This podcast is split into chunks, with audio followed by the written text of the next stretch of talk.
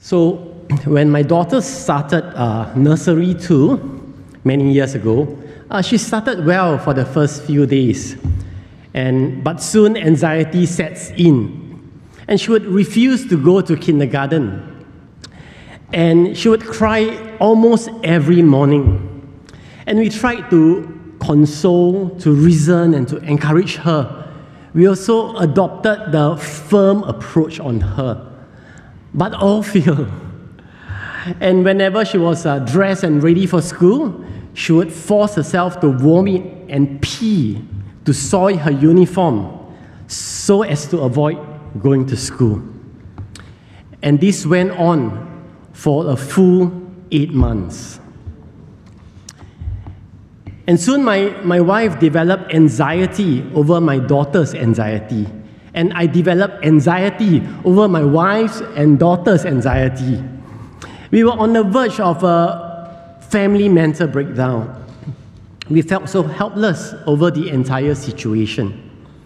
And so we prayed about it, and finally, we transferred her to a new kindergarten, a Christian one, where the teachers were loving and she learned to pray and sing Christian songs, which calmed her nerves and her anxiety totally disappeared after the first day of school. And as she grew older, she shared that one particular teacher in the previous kindergarten was very fierce and would always shout at the students, which triggered her anxiety.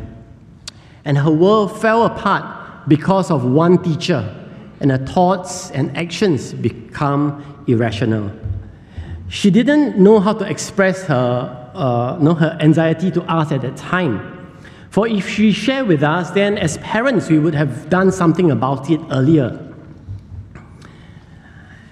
Brothers and sisters in Christ, I believe we have our fair shares of anxiety in life. To the students and youth in our midst, meeting our parents' expectation would cause anxiety. Perhaps going to a new school or those are taking PSLE is just two weeks away. There's also the N levels, O levels, A levels, EOYs, and Poly FYP. If you don't understand any of this lingo, you're too old. and after that, there's of course the school and university and NS posting to worry about. And to the grown ups in our midst, you know, there's uh, always the anxiety of uh, joining a new firm, right? Starting a new job, or perhaps a change of management. And for those of us, you know, uh, you see all your friends getting married, and then you ask yourself the question, will I stay single forever? And those who are married, then you are worried about BTO and perhaps childlessness. And those with kids, you worry about your kids and their exams, and you relieve the entire PSLE, you know, O level, A level, all over again. And uh, parents with uh, teenagers, you, you have to deal with uh, teenage rebellion. I'm going through that. And uh, yeah, some parents would uh, experience uh, your kid leaving you for the first time to go overseas for studies. That will cause you anxiety for the next three to five years, isn't it? And for some of us, where we are a bit older, do, do we have enough to retire? And who will take care of, of you when you grow old? And you also struggle with loneliness, isn't it? And here in Singapore, we are concerned about inflation and the GST increase next year. And the world, the world is also anxious anxious between the tension, tension between China and US and the war in Ukraine. I hope I've uh, given you enough uh, anxiety for this morning. Well, Ecclesiastes puts everything in perspective for us when it tells us that life, our life under the sun, is Havel, It reads, Vanity of vanity, says the preacher, vanity of vanities. All is a vanity. The word translated in English, vanity or meaningless, right, is actually the word havel or habel for some of us. It, it means vapor or breath, you know, like after rain and then you see the, the, the water vapor rise. It's like breath is transient, it's fleeting, it's ever changing. You can't grasp it. You know, it's like chasing after the wind, and you have no control over things that happen in your, in your life. No wonder it causes us anxiety and frustration. And just a fun fact do you know uh, whose name, which character in the Bible is named uh, Havel or Habel, if you want to pronounce it that way. Abel, Abel, his name is Havel because his life is brief. So, where do we find assurance in an ever changing and chaotic world that we live in? Well, the, the last person I have in mind who would write to us on the topic of assurance is someone in prison and awaiting execution It's none other than the Apostle Paul. Paul is in chains, yet he writes to an anxious church in Philippi about assurance. How ironic, isn't it? It's like someone who has a last stage of cancer and writing to you about rejoicing and assurance in life. And what did the church face in Philippi? Well, the, the church faced both internal and external problems. Their beloved apostle, Paul, is in prison for preaching the gospel, which means it's dangerous time to live as a Christian in the Roman Empire. They face the threats of opponents. In chapter 3, verse 2, it warns us that they are the dogs, the, the evildoers. And 3.18 tells us that these opponents are the enemies of the cross of Christ. They also face internal problem in 4.2, where two squabbling women, Euodia and Syntyche, you know, having conflict in church. But the Apostle Paul, he did not brush aside the things and people that cause them anxiety. He acknowledges them. But Paul goes on to assure them by highlighting that God is way bigger than their circumstances in life. And just to help us follow along this morning's sermon, sermon outline is here. It's entitled Reassuring Anxious Hearts. Why? Because you have been graced by God to enter into His presence and find peace in Christ. And you have been graced by God to find contentment in Christ, graced by God to grace others. So, point one how does Paul assure anxious hearts? Well, we have been graced by God to enter into His presence through prayer to find peace in Christ, according to 4, uh, verse 4 to 9. Allow me to read it for us. Rejoice in the Lord always. Again, I will say, rejoice. Let your reasonableness be known to everyone. The Lord is at hand. Do not be anxious about anything, but in everything, by prayer and supplication with thanksgiving, let your requests be made known to God. And the peace of God, which surpasses all understanding, will guard your hearts and your minds in Christ Jesus. So just leave the slide on for a bit longer. So Paul exhorts them twice in one verse, in verse 4, to rejoice in the Lord always. Again, I will say rejoice. You know why did Paul have to do that?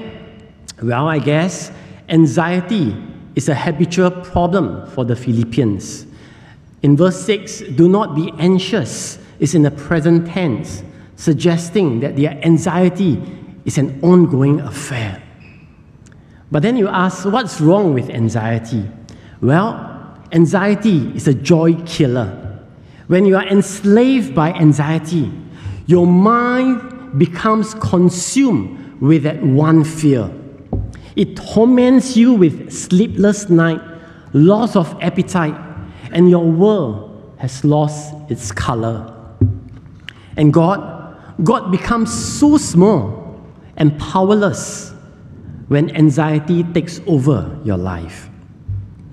And Satan, Satan wants us, wants to make us doubt God's sovereignty that God is unaware and unable to do anything about your situation. God is helpless.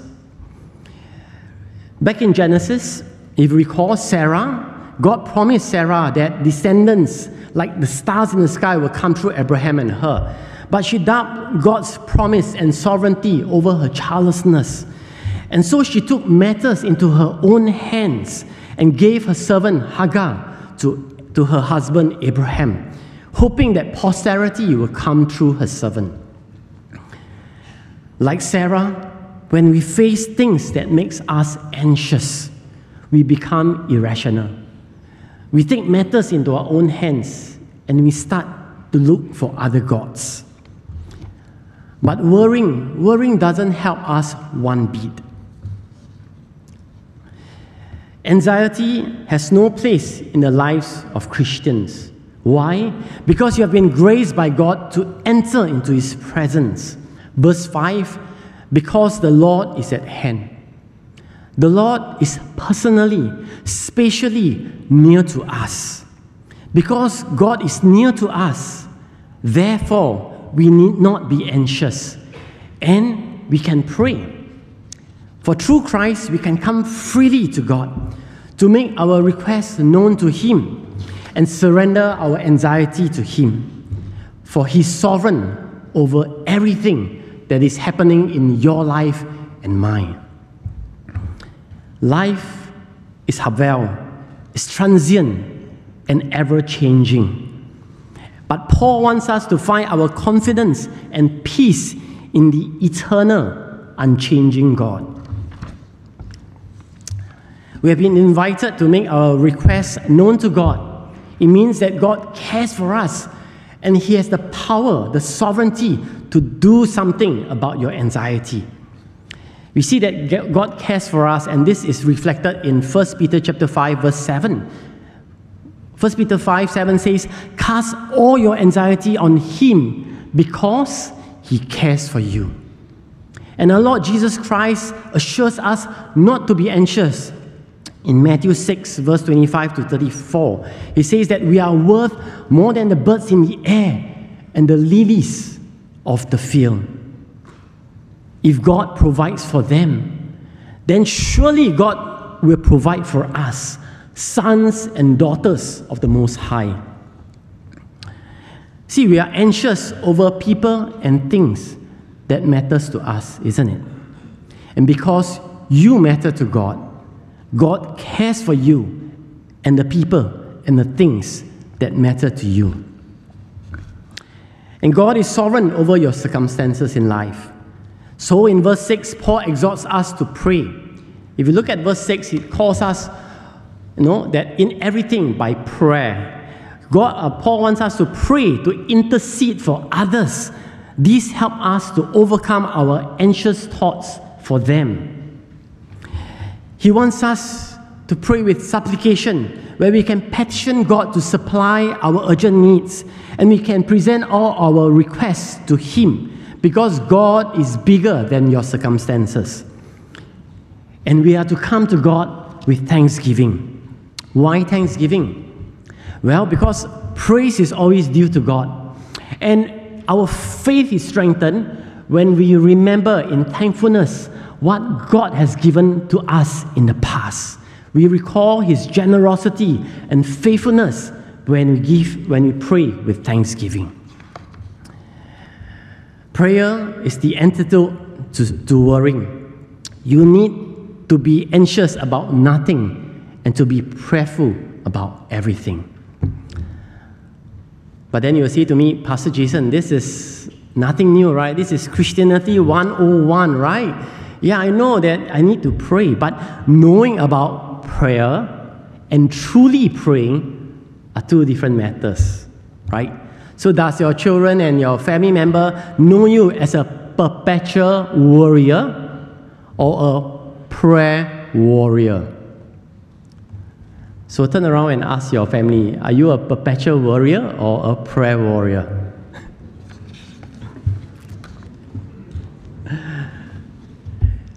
Know, just to give an analogy, you know, perhaps you know uh, you, you have a problem with your mobile phone and you take it to the customer service, you know, and speak to the manager, but they refuse to fix your phone.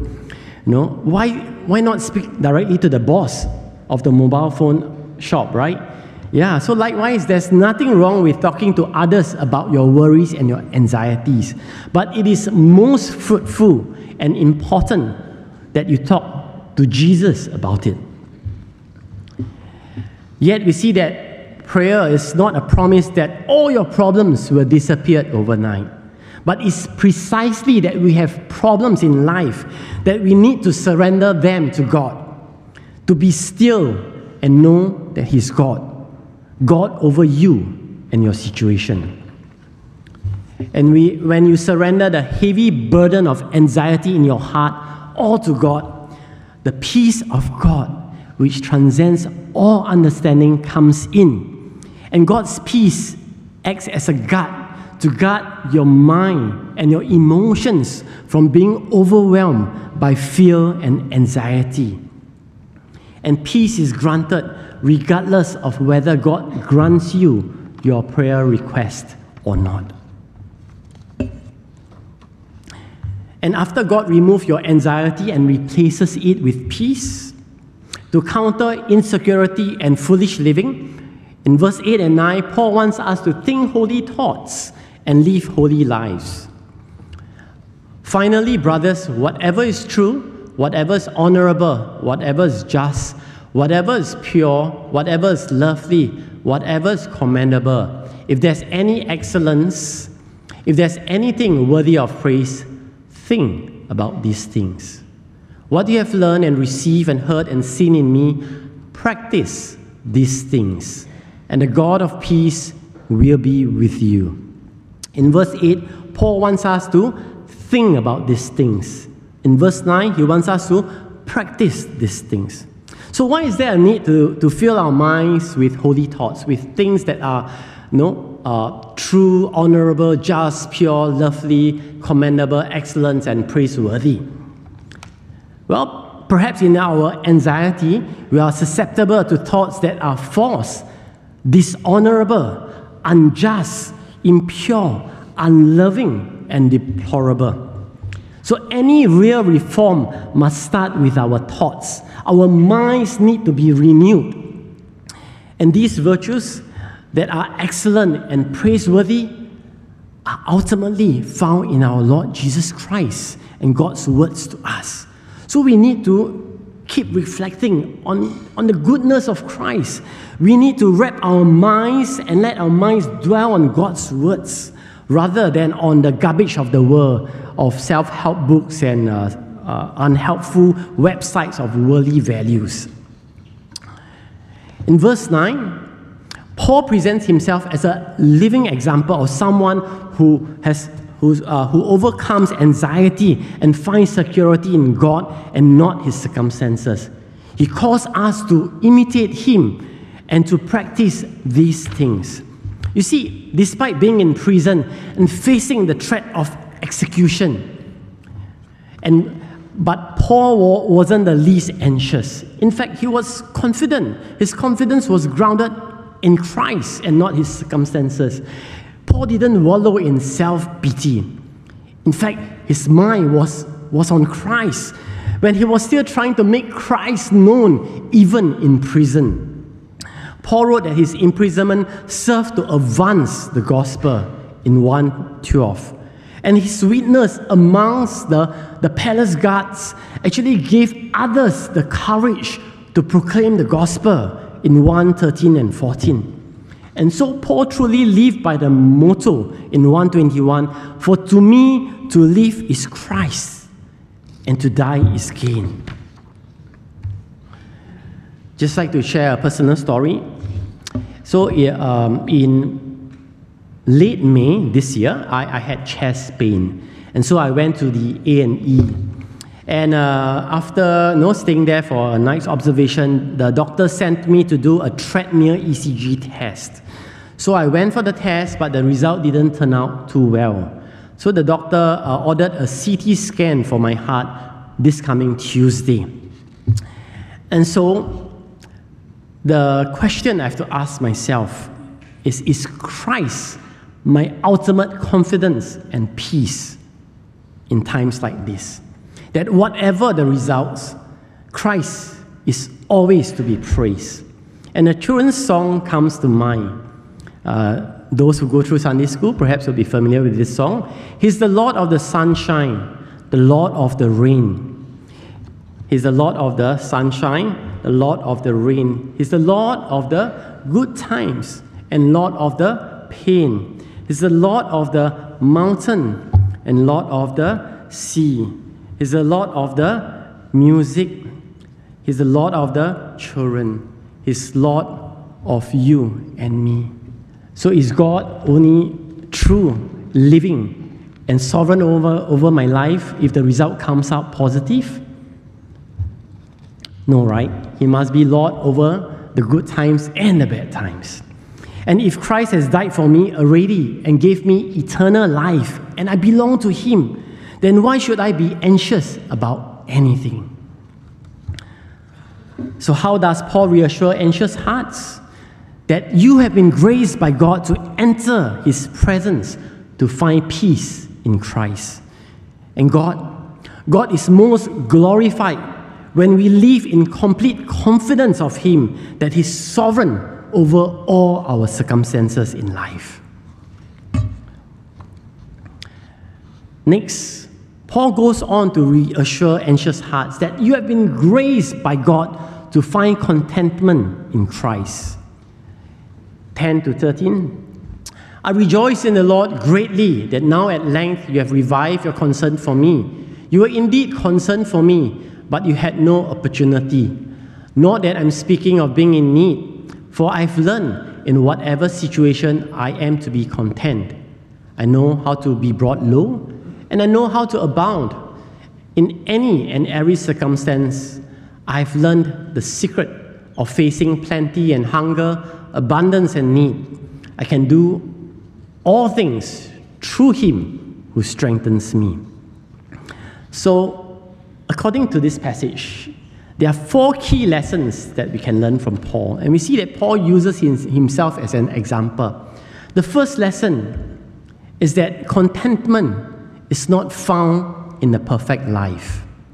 Paul is experiencing ongoing suffering in prison, awaiting execution. Yet he rejoices and he's contented because his contentment is grounded in Christ. Second lesson is that Paul has learned the secret of contentment in both poverty and abundance. It is not about Paul's self sufficiency, but that he's God dependent. Third, godly contentment is hard. So Paul needs Christ to strengthen him. And finally, the secret of contentment, Paul's secret of contentment, I think is found in 3 verse 7 to 8. Reads, But whatever gain I had, I counted as loss for the sake of Christ. Indeed, I count everything as loss because of the surpassing worth of knowing Christ Jesus my Lord. For his sake, I've suffered the loss of all things and count them as rubbish in order that I may gain Christ. So what if Paul loses his life and all that he has? Christ is his ultimate treasure, and no one is going to take Christ away from him. So, brothers and sisters in Christ, some of us are enslaved by discontentment. And do you believe that you can be discontented even in abundance? Let me give you a few examples. So, God bless you with a wife and children and job, right? But then you nick pick on your wife and said, well, after giving birth to three children, now my wife is so fat, you know. Then for the wife, you pick on your husband. Now your husband is uh, wrinkly and bald and ugly. And for those with kids, you know, or maybe no kids, and then you are this, or, or with kids, you have one kid, then you look at someone with two kids and say, "How I wish I have, I have another children." And those with two, you you look at someone else with three and say, "I hope I have one more." And those have three daughters, you wish you have a son, right? Well, this discontentment here's joy. You know, you were so happy when you received your bonus, right? Wow, so happy, bonus. Until you found out that your co-worker receives more than you, then, ah, then you are so discontented with the bonus you just received. So, what are some things you can truly rejoice and thank God for in your work, your ministry, your family? You're, you're not discontented with your wife, children, boss, or situation. If you're honest with yourself, you're discontented with God. No, you ever give uh, your kids a, Christmas present, and then they were very happy when they received the, the present, right? Because it's gift wrap.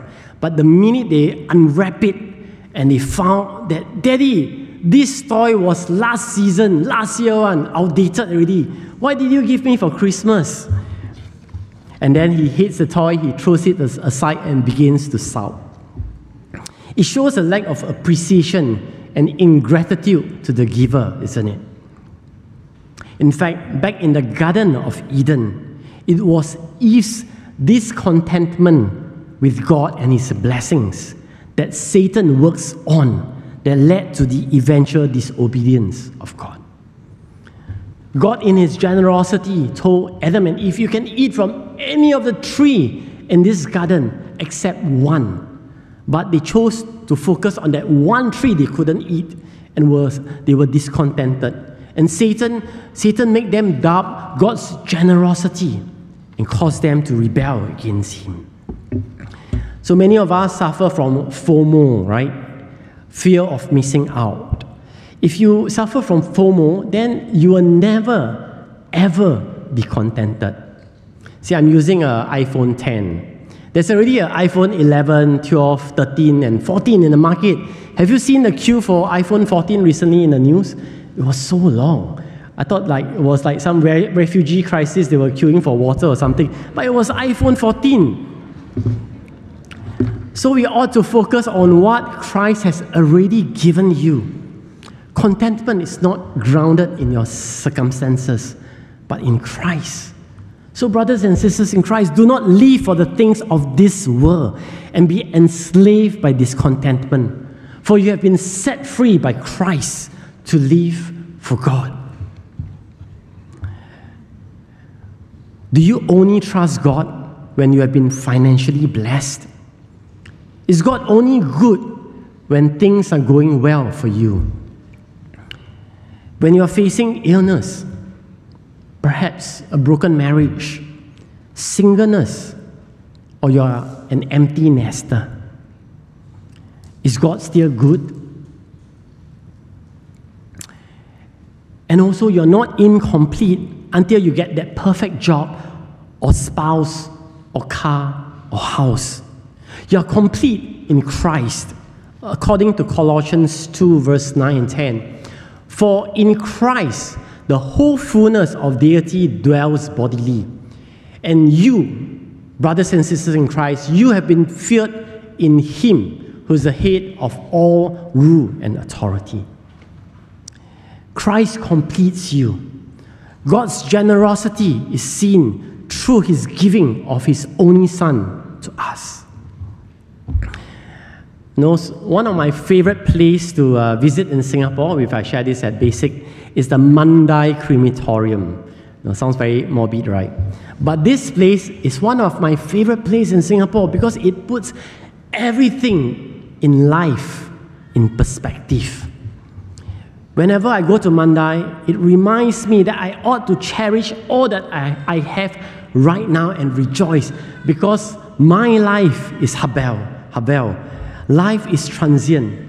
And naked I came into this world, and naked I will leave. And all I have in life is temporal.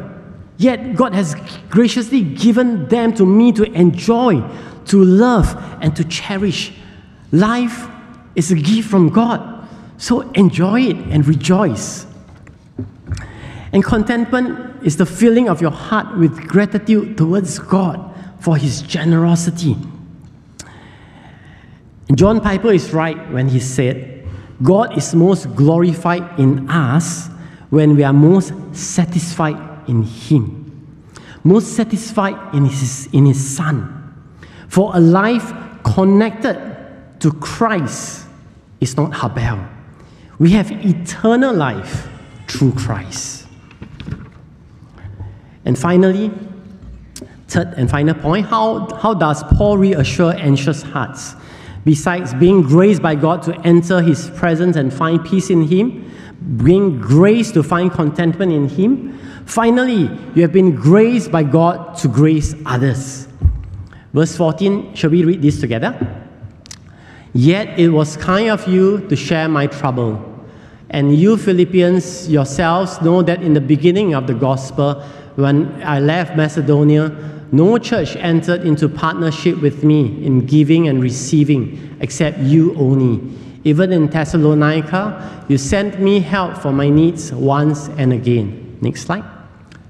Not that I seek the gift, but I seek the fruit that increases to your credit. I've received full payment and more.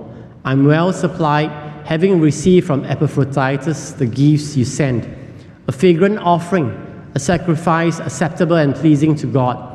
And my God will supply every need of yours according to his riches in glory in Christ Jesus. To God and Father be glory forever and ever. Amen. So you have been graced by God to grace others and to participate in the gospel work. Paul highlights, no, or rather, Paul helps the Philippians not to navel gaze at their own anxiety by highlighting their generosity in partnering him in the gospel work. See, the Philippians, they are good guys. They've been constantly and consistently giving to Paul. From the beginning, when they came to faith, when Paul left Macedonia, they were the only one partnering him in the gospel work, in the giving and receiving. Most likely, the receiving means uh, receiving uh, guests, being hospitable to uh, speakers. And when Paul was in Thessalonica, they continued to support him more than once. And even now, when Paul is in prison, they send him gifts through the hands of Epaphroditus. And so Paul rejoices in their giving to the gospel work. In verse 17, that he seeks the fruit that increases to your credit, that they are sharing shows their caring. It's a sign of their spiritual maturity. In verse 18, Paul rejoices because their gift to him through Epaphroditus is a fragrant offering, a sacrifice acceptable and pleasing to God. In fact, in Ephesians chapter 5, verse 2, Paul uses the same term to describe Christ's offering or Christ's sacrifice. He wrote, Christ gave himself up for us, a fragrant offering and sacrifice to God. So Paul rejoices that the Philippians are following the footsteps of their Savior by giving. And verse 19, even as they give, they can be confident that God will supply every need of yours according to his riches in glory in Christ Jesus. And ultimately, their giving brings glory to God. So, why is Paul telling them all these things? Well, you see, a generous heart that bless others and give towards the gospel work shows that you are indeed a recipient of God's grace and God is working through you to grace others. You have been graced by God to grace others. And when you live for God by seeking to bless others, you bring glory to God.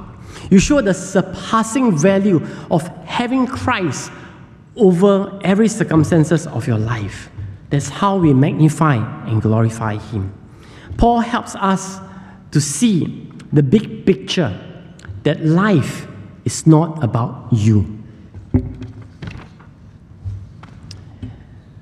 I'd just like to share one final story you see, ironically, one of the biggest anxiety in my life happens when I was burdened to join full time ministry.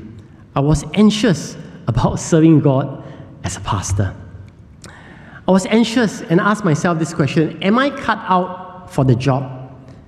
Am I, I'm not worthy of such a high calling. My English is not great. I'm an introvert. I have stage fright. I'm not eloquent in speech. In fact, you don't know how frightened I am right now standing in front of you. I have scattered brains. My thoughts are all over the place. That's why sometimes my sermon is in, incoherent.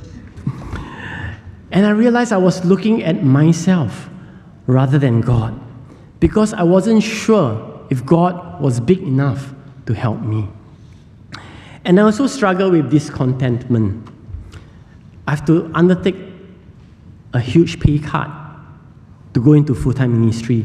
Would I have enough savings for my retirement and to fund my kids' university in the future? Would I have, but if I'm honest uh, with myself, in fact, I was more worried that I cannot afford and live a luxurious lifestyle. Know, I, I can no longer, perhaps, cannot afford to go to uh, Belgium, but I can only go to Bangkok. Cannot go Paris, can only go to Bali, you know, something like that. But overall, I'm kanchiong. I'm anxious because I like and want to be in control. Yet I wasn't sure if I should take this leap of faith and surrender all to God. And so I prayed for two whole years. And God granted me peace that is not about me, it's about Him. He will enable me, and my confidence is in Christ. I just need to keep trusting and depending on Him. My confidence, contentment, and supply is in Christ. Christ is enough for me. I'm not saying that I'm there already. I still have my struggles in life. But I know that in all things, I can always approach God in prayer. For when you are fully secured in Christ, knowing that He has secured your life through His work on the cross. When you live in such a way that Christ is your full confidence and complete satisfaction, regardless of your life circumstances, you bring glory and honor to His name. This is the true worship of God. Amen. Let's close in prayer. Father, indeed, we are so weak and feeble. There are so many things in life that frightens us. Yet, Father, you are strong. And we thank you that by the giving of your Son, our Lord Jesus Christ, you have invited us to come into your presence to find peace in Christ. May Christ always be our contentment because all that we have in life is havel, is transient, is vain, is meaningless. Thank God that eternal life is found in Christ and our life is connected to Christ. So may He always be our greatest treasure in life, for all things in life will change, but you, our good and faithful God, will never change. May you also grace us to grace others, that even as you have poured out your generosity upon our lives, may we be generous in giving to others especially giving to the gospel work, so that Christ's name may be magnified. For we pray all these in Jesus' name. Amen.